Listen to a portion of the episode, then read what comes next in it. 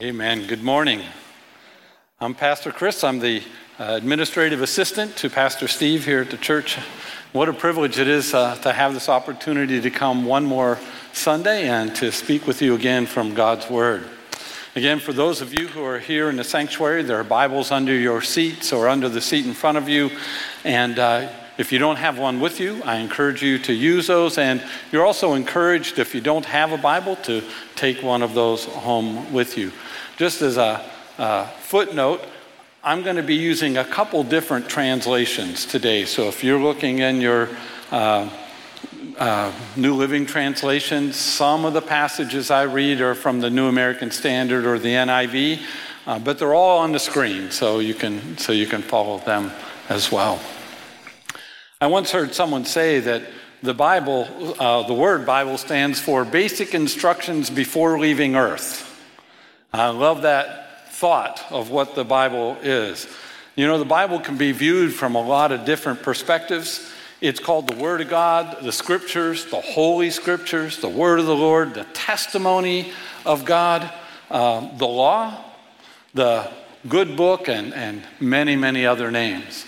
And as you know, it's not a book in the traditional sense of a book, but rather it's a compilation of 66 letters and books and sacred writings uh, by 40 different authors over more than 1,500 years.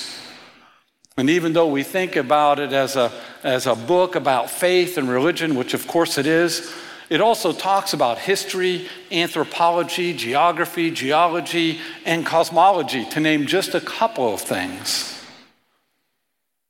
But in my experience, I have found that more than anything else, the Bible is a book about relationships. It talks about three distinct relationships God's relationship with us, our relationship with Him, and our relationship with one another. And that, to me, is what makes this book so important. I've known people in the past whose uh, bookshelves are literally stuffed full of self help books.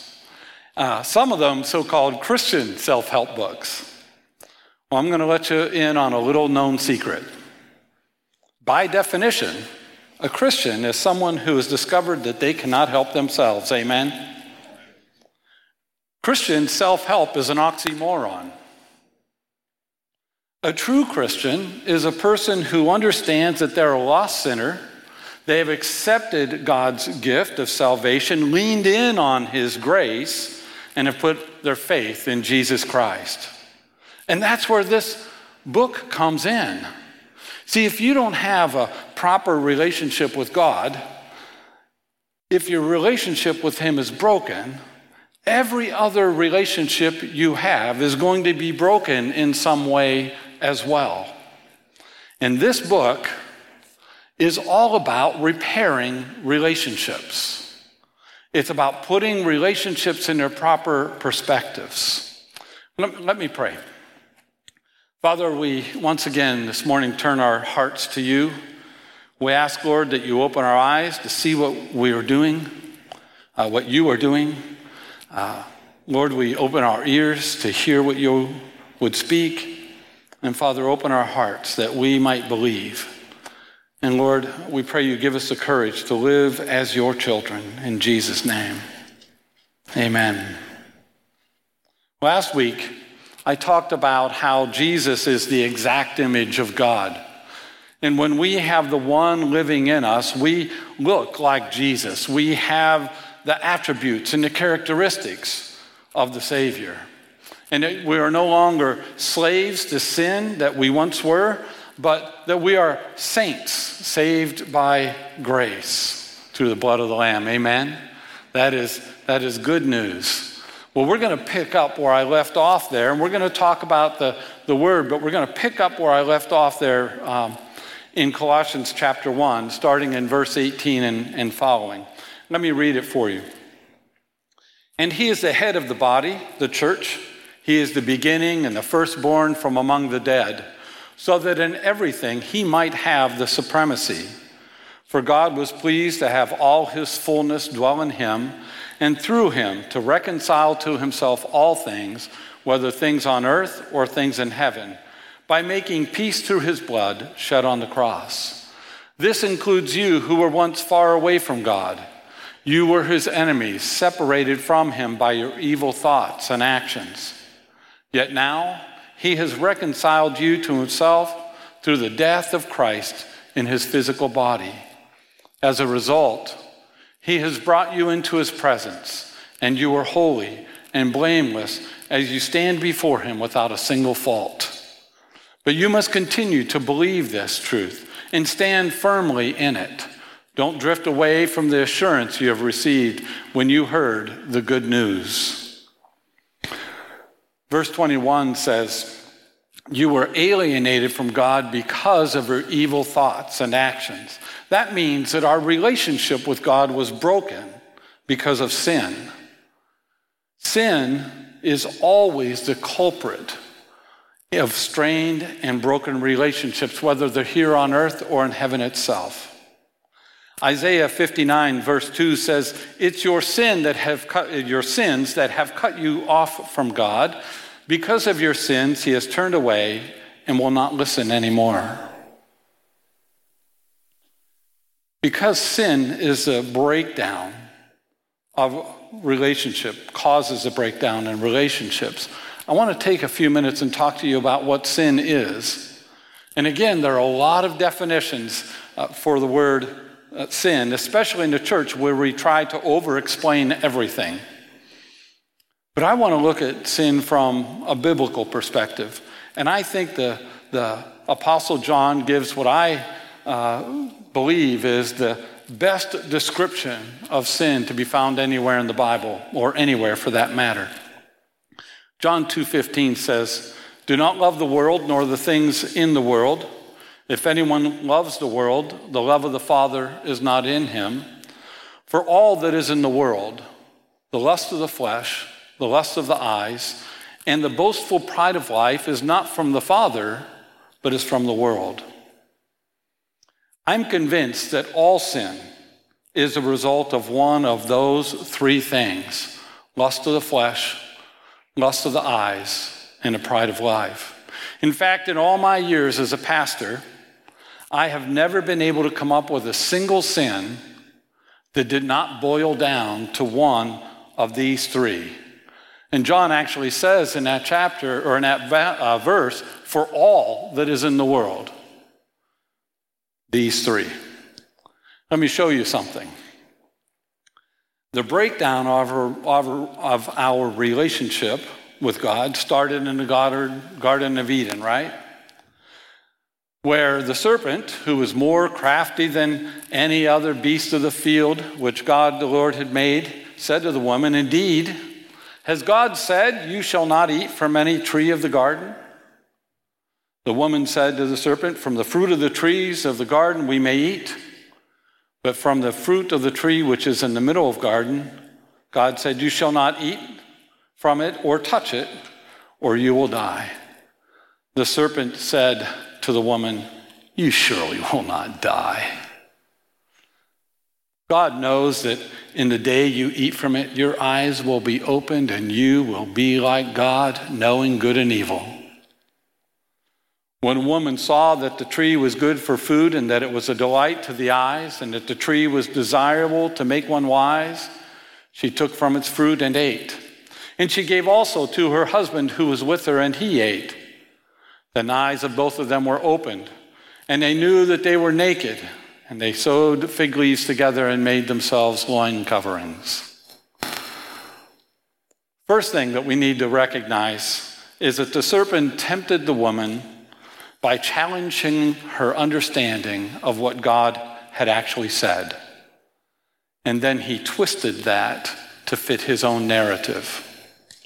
And I think that he does the exact same thing to this very day. He questions God's word, or gets us to question God's word. Did God really say? How many of you have heard that, friends, say that to you? Well, did the Bible really say that? You fill in the blank. He uses these same tactics today because they still work. He hasn't changed. Look at verse 6. What do you see?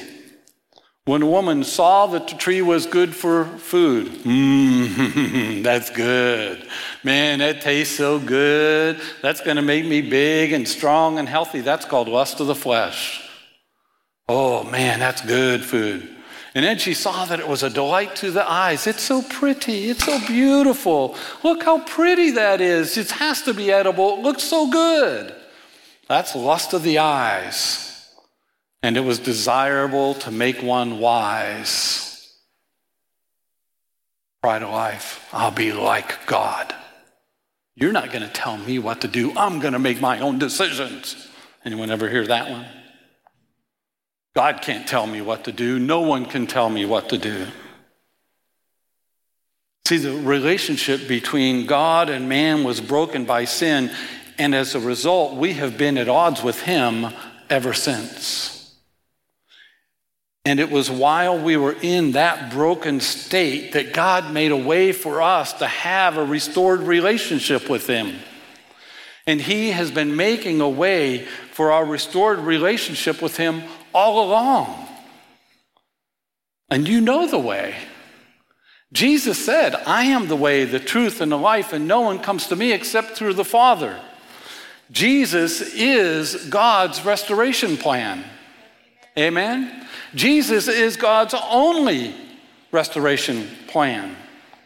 Jesus is the means of reconciliation. He is the reconciler, the divine reconciler. I want you to see one more thing from that passage that I just read. Then the eyes of both of them were opened. They knew that they were naked. They sewed fig leaves together and made themselves loin coverings. Adam and Eve actually tried to solve the sin problem themselves. They were the original self help generation. I can fix this. Just sew a couple of leaves together and it's all good. But that wouldn't solve the problem. It was God whom they sinned against. And God did the hard work. God is the one who made the garments out of skin and covered the sins of Adam and Eve and set Jesus on the course to restore us to a proper relationship. The truth is, we can't help ourselves. We can't save ourselves. We can't redeem ourselves. And we couldn't reconcile ourselves to God either. Everything necessary for our redemption for our reconciliation was accomplished in Jesus Christ. God has been reaching out to you, demonstrating his love for you, even giving his son to die on a cross for you because he never stopped loving you. J. Vernon McGee is one of my all time favorite radio preachers, and I really wish that I could uh, imitate his the way he talks because I just love that southern drawl that he has and that the way he talks, but but I can't, so I won't embarrass myself by trying. He says this though. A great many people have the idea that man must do something to win God over. My friend, God is trying to win you over. The shoe is on the other foot. God is reconciled. He's asking men to be reconciled to Him. We must realize that we sinned and Christ died for our sins. Simple as that. End his quote. You see, the things that caused the breakdown of the relationship in the first place have been, have been dealt with by Jesus Christ. And as a result, we can have a right relationship with God. His death on a cross paid the full penalty for the sin of each and every believer. And as a result, our relationship with God is restored, and the repentant believer is reconciled and forgiven forever. In Colossians 1, verse 23, Paul lists four things that every Christian must do to live in Christ. Let me share them with you. And this translation actually comes from the New American Standard. He says, But you must continue in your faith, established and firm, not moved from the hope held out to you in the gospel. Continue in faith. The Billy Graham Christian Life and Witness course uses an acrostic that I thought was just perfect for this message. It says that faith stands for forsaking all, I trust him. Forsaking all, I trust him. That about sums it up, doesn't it? Because faith is about putting all your eggs in one basket. Faith is not only trusting Jesus in the big things, it's trusting Jesus in everything. Faith is about putting everything in the hands of Jesus. Second, Paul said that we are to be established. Established is to know what you believe and why you believe it. Contrary to what the world tells you, our faith is not blind.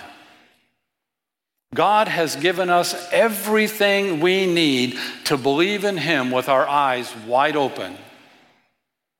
In Romans, Paul wrote this They know the truth about God because he has made it obvious to them. For since the creation of the world, his invisible attributes, his eternal power, and divine nature have been clearly seen, uh, seen, being understood through what has been made. So they have no excuse for not knowing God. In other words, God is not only found here in this book, or here in this room, but his handiwork is all around us for anyone who wants to see to see. Paul said we must remain firm. Firm means that we will not abandon our morals or our convictions when they become uncomfortable, unprofitable, or unpopular. That's a statement for today's world, is it not? Paul said in Galatians, It is for freedom that Christ has set us free. Stand firm then, and do not let yourselves be burdened again by a yoke of slavery. We must never let sin rule in our lives again just because it's popular. We have to live a life worthy of the Lord and that means standing firm no matter how hard the winds of ridicule and temptation blow in our lives. Finally, in that passage, Paul says, Don't lose hope. Is there anything more important, more beautiful than hope? Christ alone is the source of true hope. It's not found in a self help book sitting on your shelf or in the words of a great story or in idioms that tell you to pull yourself up by your bootstraps and get your life together. Jesus Christ is the hope that's revealed in the gospel message.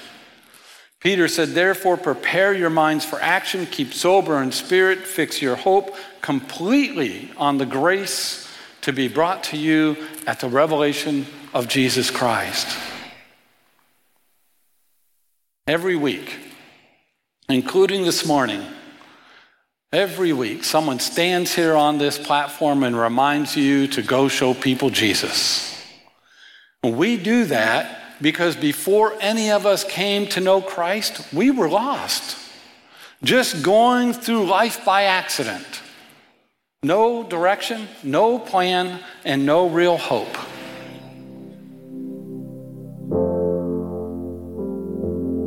For me, one day at a summer Christian camp right here in Pennsylvania, an African American man named Leonard, who was my camp counselor, shared the gospel with me. The first time I'd ever heard it at 13 years old. I got baptized, went back to Apollo, found a church, and went through the motions. But it was when I began to read God's word for myself that it all came together. And I understood the hope that God had given me. When I read about the love of Jesus, how he died to pay the penalty for my sin, and how because of him I could have a new and eternal relationship with my Heavenly Father. It gave me hope that if I could have a right relationship with my Heavenly Father, maybe, just maybe, my earthly relationships with other people might be made right as well. And I'm fully convinced that it's only after our heaven, heavenly relationships are restored that our earthly relationships can be right also. You know, growing up, I barely knew my dad. I, I saw him a couple of dozen times between the time I was four years old and 34 years old. And then one day, my brothers and my dad showed up on my house in the middle of the woods, way up in Michigan's Upper Peninsula. They just showed up. My father and I began to talk. And over the next several years, we really got to know one another, and our relationship was restored. And I'll never forget the last thing my father said to me as I was leaving his bedside where he lay dying. I kissed him goodbye for what we both knew was going to be the last time. And I turned and I started to walk away, and he called out to me, and I turned to look, and he said, I'll see you on the other side, son. Those are good words. But it was only because my relationship with my Heavenly Father had been restored that I could set aside all the pain and all the hurt in my earthly relationships and restore those relationships to where they needed to be. Because He had forgiven me, I learned to forgive others. Amen? Because when He forgave me, I learned to forgive others. When I realized that Jesus could love me after everything I had done, I thought, how could I possibly hold back forgiveness from someone else? I don't deserve grace. I don't deserve God's love. I don't deserve His forgiveness, but He gave it all to me anyway, freely, and He didn't hold anything back. Amen? Why I can stand here before you today and I can tell you the importance of showing people Jesus. I have been where they are. And I know the power of Jesus, how the power of Jesus can re- reconcile and restore a broken life. I know the power of God's word and how it can change a person's life because I am one of his miracles. Amen? I am one of his miracles. Point to yourself. I am one of his miracles. Can I get an amen? I am one of his miracles. Say it with me. I am one of his miracles. Look at the person next to you. You are one of his miracles. You are one of his miracles. I am a miracle saved by the grace of God. Not because of what I've done, but because of what Jesus has done. Amen. There are thousands, maybe millions more people just like me waiting for someone to come and show them Jesus. I'll leave you with this question Are you the one? And if not, why?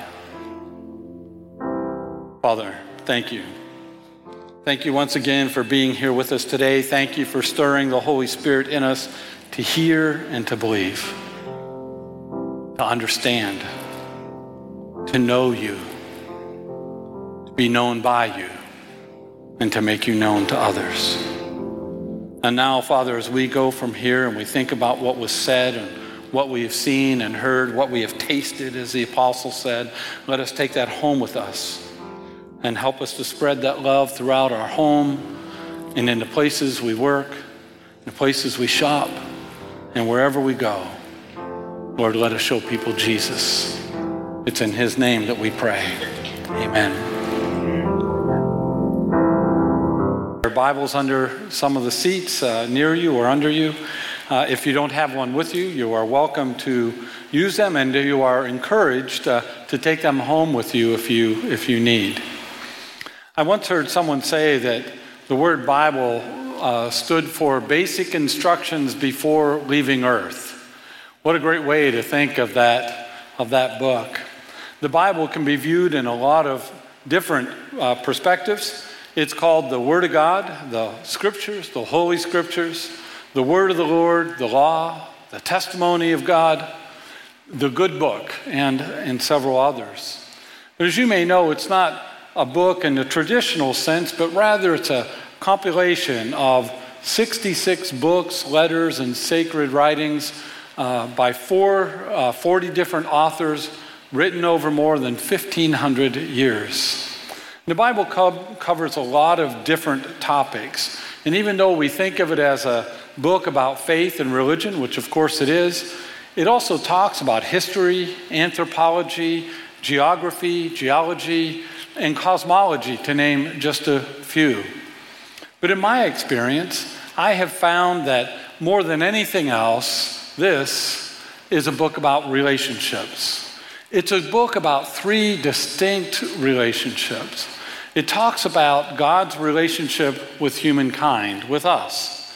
It talks about our relationship with God, and it talks about our relationship with one another. And to me, that's what makes this book so important. I've known people in the past whose bookshelves were literally filled with self help books, many of them so called Christian self help books. Well, I'm going to let you in on a little known secret. By definition, a Christian is someone who has discovered that they cannot help themselves. Christian self help is an oxymoron. A true Christian is a person who understands that they're lost sinners and have accepted God's gift of salvation, have leaned in on His grace, and put their faith in Jesus Christ.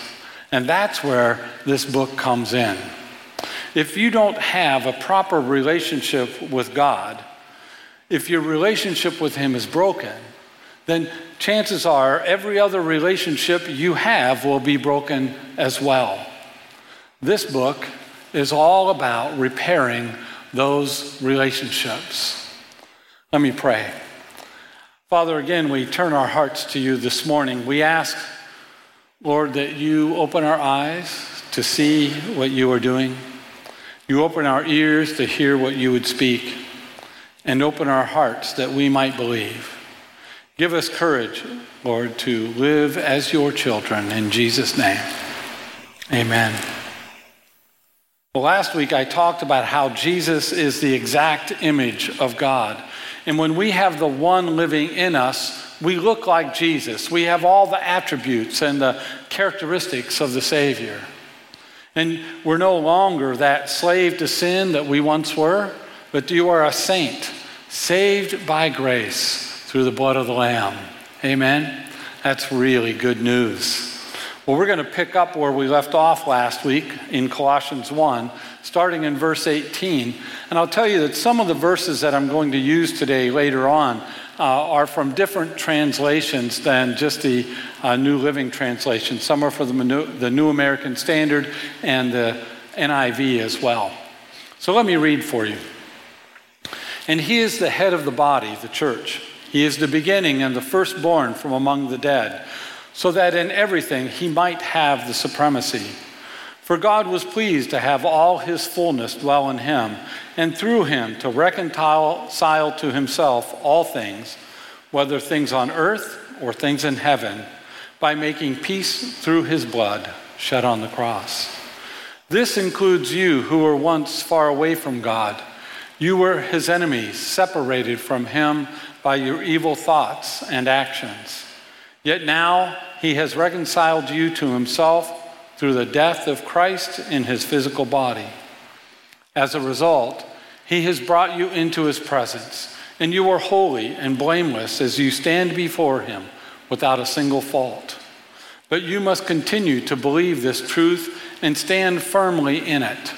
Don't drift away from the assurance you have, you have received when you heard the good news. Amen.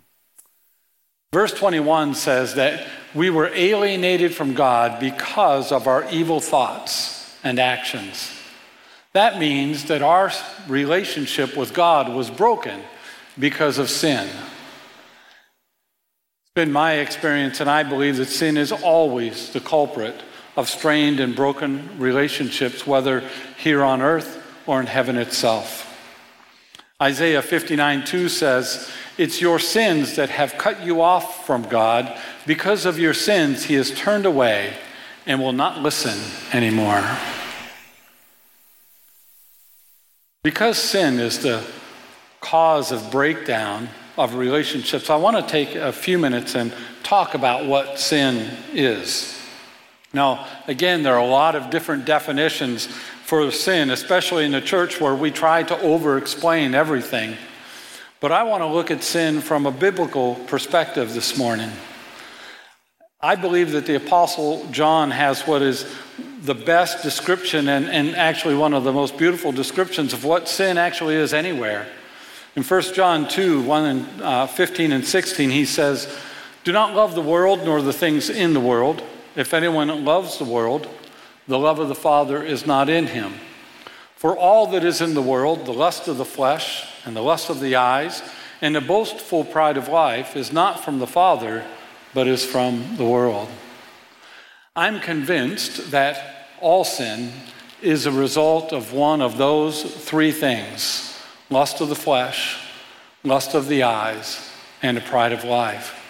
In fact, in all my years as a pastor, I've never been able to come up with a single sin that didn't boil down to one of those three things. And John actually says, for all that is in the world, when he's speaking of those sins. So let me show you something here.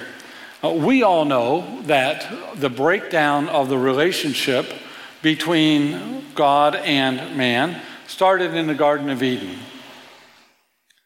When the serpent who was more crafty than any beast of the field which the Lord had made, said to the woman, Indeed, has God said, You shall not eat from the tree, any tree of the garden?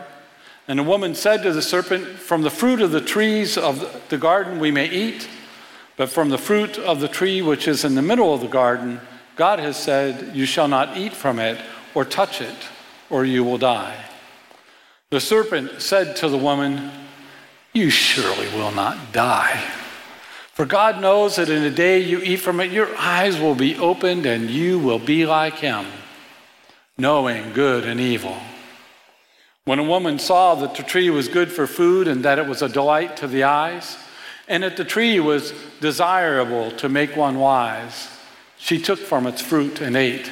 And she gave also to her husband who was with her, and he ate. Then the eyes of both of them were opened and they knew that they were naked. And they sewed fig leaves together and made themselves loin coverings. First, we should recognize that the serpent tempted the woman by challenging her understanding of what God had actually said and then twisted it to fit his narrative. And I believe he does the exact same thing to this very day. He gets us to question God's word and ask, Did God really say?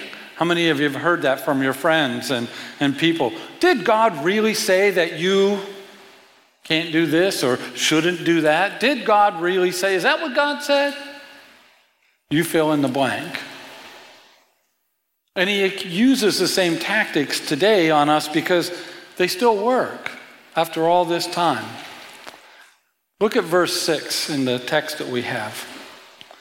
When the woman saw that the tree was good for food, lust of the flesh, oh, it's so good, it tastes so good, it's so yummy, or that's going to make me bigger and stronger and healthier, that's going to, oh, that's good. Lust of the flesh. And it was delight to the eyes. It was so pretty, it's so beautiful. How can I? I mean, it just looks so good and that it was desirable to make one wise. Pride of life. I will be like God. I'll make my own decisions, thank you very much. I don't need you to tell me what to do. You see, the relationship between God and man was broken by sin, and, and as a result, we have been at odds with him ever since. And it was while we were in that broken state that God made a way for us to have a restored relationship with him. And he's been making a way for our restored relationship with him all along. And you know the way. Jesus said it I am the way, the truth, and the life. No one can come to the Father except through me. Jesus is God's restoration plan. Jesus is God's only restoration plan. Jesus is the means of reconciliation, and He is the divine reconciler. He brings us together. Now, I want you to see one more thing from Genesis chapter 3. The eyes of both of them were opened, and they knew that they were naked, and they sewed fig leaves together and made themselves loin coverings. Adam and Eve actually tried to solve their sin problem themselves. They were the original self help generation. But that wouldn't solve their problem. It was God who they had sinned against, and God who did the hard work, and it was God who made garments of skin for Adam and his wife and covered their sin. You see, the truth is that we cannot help ourselves. We can't save ourselves, we can't redeem ourselves, and we couldn't reconcile ourselves to God either. Everything necessary for redemption and uh, for reconciliation was accomplished in Jesus Christ. God has been reaching out to you, demonstrating his love for you, even giving his son to die on a cross for you because he never stopped loving you. J. Vernon McGee, one of my favorite all time radio preachers, and he talks with this real deep or real high southern drawl. And I wish I could imitate it uh, for him, but I can't, so I won't embarrass myself. But J. Vernon McGee says this He said, A great many people have the idea that they must do something to win God over. My friend, God is trying to win you over. The shoe is on the other foot. God is reconciled. He's asking for men to be reconciled with Him. We must realize that we sin and Christ died for our sins. As simple as that. You see, the things that caused the breakdown of the relationship in the first place have been dealt with by the death of Jesus Christ. And as a result, we can have a right relationship with God. His death on the cross paid the full penalty for our sin, each and every believer. And as a result, our relationship with God is restored, and a repentant believer is reconciled and forgiven forever. In Colossians 1, in verse 23, Paul lists four things that we must do to live in Christ. And this is from the New American Standard Translation, this verse 23. But he says, But you must continue in your faith, established and firm, not moved from the hope held out in the gospel. He says we must continue in faith. Billy Graham's Christian Life and Witness course used the acrostic that I thought was perfect for the message.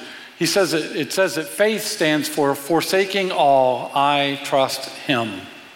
Forsaking all, I trust him. That about sums it up, doesn't it? Faith is putting all of your eggs in one basket. Faith is not only trusting Jesus in the big things, it's trusting Jesus in everything. Paul says, second, that we are to be established.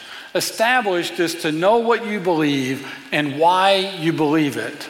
Contrary to what the world tells you, our faith is not blind. God has given us everything that we need to believe in Him with our eyes wide open. In Romans, Paul wrote, They know the truth about God because He has made it obvious to them. For since the creation of the world, his invisible attributes, his eternal power and divine nature have been clearly seen, being understood through the, the things which he has made. So they have no excuse for not knowing God. In other words, God isn't only found here in this book or in this room, but his handiwork is available for anyone to see who would just take the time to look. It's everywhere you look. Paul said, we must remain firm. Firm means that we will not abandon our, moral our morals or our convictions when they become uncomfortable, unprofitable, uh, or unpopular. And that's a big statement for today, isn't it? Paul said in Galatians, It's for freedom that Christ has set you free. Stand firm then, and do not let yourselves be burdened again by a yoke of slavery. See, we must never allow sin to rule in our lives again. We have to live a life worthy of the Lord. And that means standing firm, no matter how hard the winds of ridicule and temptation blow. Finally, he says, don't lose hope.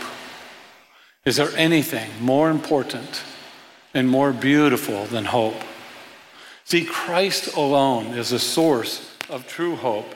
He, he's not found in a self help book or in the words of a great story or an idiom that admonishes you to pick yourself up by your bootstraps and get your life together. Jesus is the hope that is revealed in the gospel message. People, uh, uh, Peter wrote, Therefore, prepare your minds for action. Keep sober in spirit. Fix your hope completely on the grace to be brought to you at the revelation of Jesus Christ. Every week, it happened again already this week. Every week, someone stands here on this platform and reminds you to show people Jesus.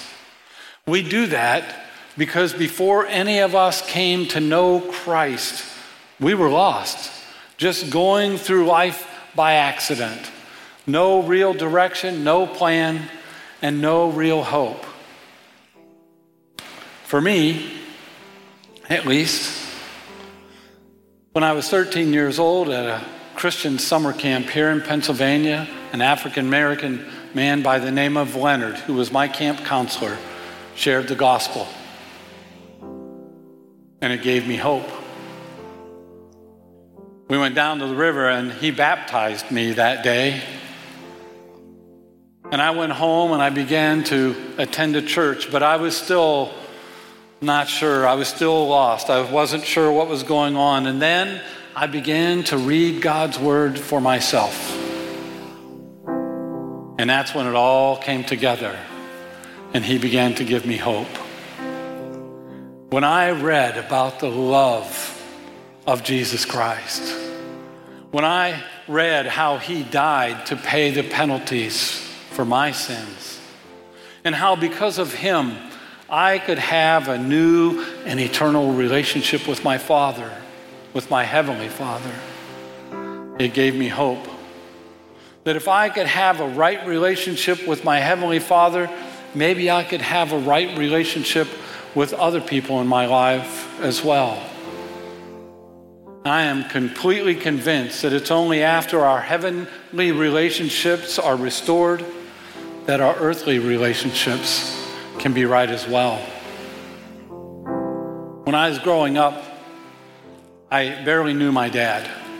I saw him maybe a couple of dozen times from the time I was four years old until I was 34. And one day, my brothers and my dad uh, showed up at my house way back in the middle of the woods in the Upper Peninsula of Michigan. And my father and I began to talk. And over the next several years, we got to know one another, and our relationship was restored. And I'll never forget the last thing that my father said to me as I was leaving his bedside where he lay dying. I kissed him goodbye for what we both knew would be the last time. And I started toward the door, and my father called out to me, and I turned and looked, and he said, I'll see you on the other side, son. See, we had a restored relationship. We had a new relationship because we had a relationship with God. We had a relationship with the Father. Because Jesus had restored my relationship with my Heavenly Father, I was able to let go of the pain and hurt in my earthly relationships. Because He had forgiven me, I understood and I learned to forgive others. When I realized that Jesus could love me after everything I had done, I asked myself, how could I possibly hold back that same love and forgiveness from someone else? See, I didn't deserve grace, amen? I don't deserve God's love. I don't, I don't deserve God's forgiveness.